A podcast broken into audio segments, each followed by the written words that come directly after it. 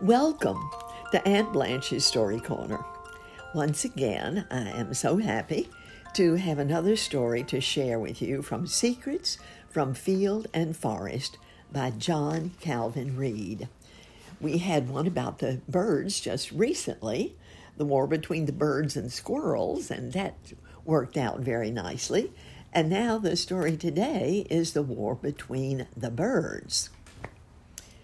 I'm not sure why some people are black and others white, some brown and others yellow, but I think I know why the blood of every man, woman, and child in the whole world is red. It's God's way of telling us that we are all alike inside. He wants us to know and to remember that all of us are His children, and under the skin, blood brothers and sisters. Would you like to hear a story of how the birds were once taught that lesson? And in a way they could never forget. What more beautiful creatures can you find in all the world than the birds? Beautiful not only to look at, but also to listen to. So sweet are the songs they sing, and how nice it is that, for the most part, they all live together in harmony and peace. But did you know, according to Mrs. Owl, who claims to know everything that ever happened in the forest, many years ago there was a war between the birds. Not a shooting war, for the birds had no guns, but a plucking war, for the birds did have plenty of feathers and also sharp beaks.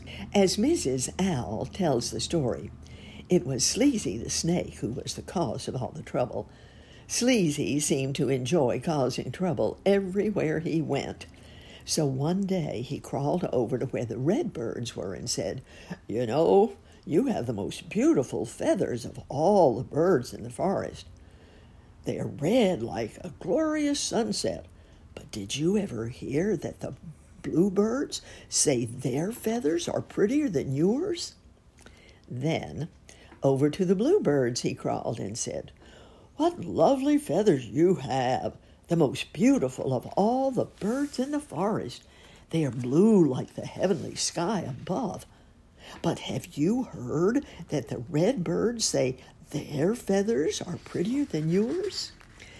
Sleazy whispered similar words into the ears of the canaries, whose feathers were yellow, into the ears of the swans and the egrets, whose feathers were white, into the ears of the sparrows, whose feathers were brown, into the ears of the crows, whose feathers were black, and into the ears of other birds whose feathers were mixed in color, such as the woodpeckers, the robins, and the painted buntings.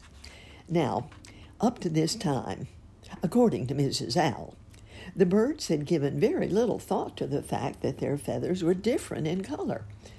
In the great forest in which they lived, there was plenty of room for all and plenty of food for all.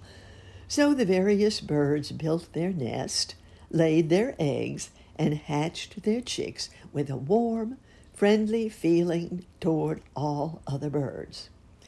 Now and then, two might quarrel over a bug or a worm, but not for long. Peace and joy and song reigned day after day in Birdland.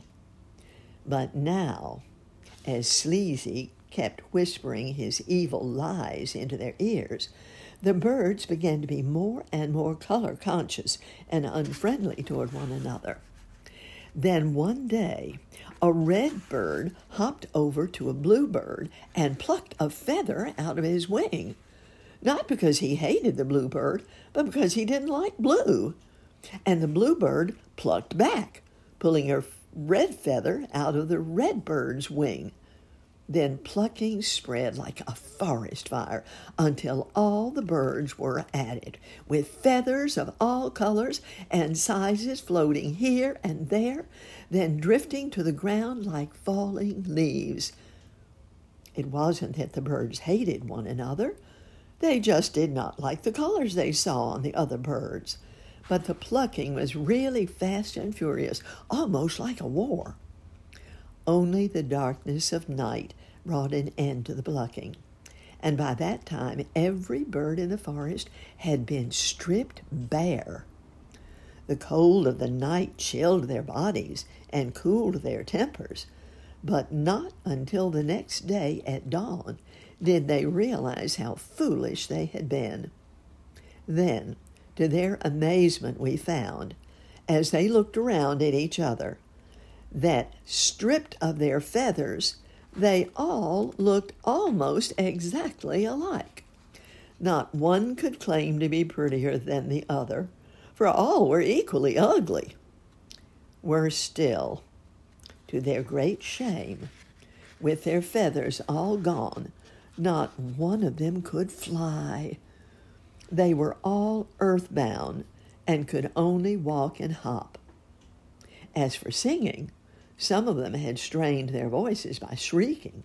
Others had caught cold in the night, and all were so ashamed in the entire forest, not one song was heard.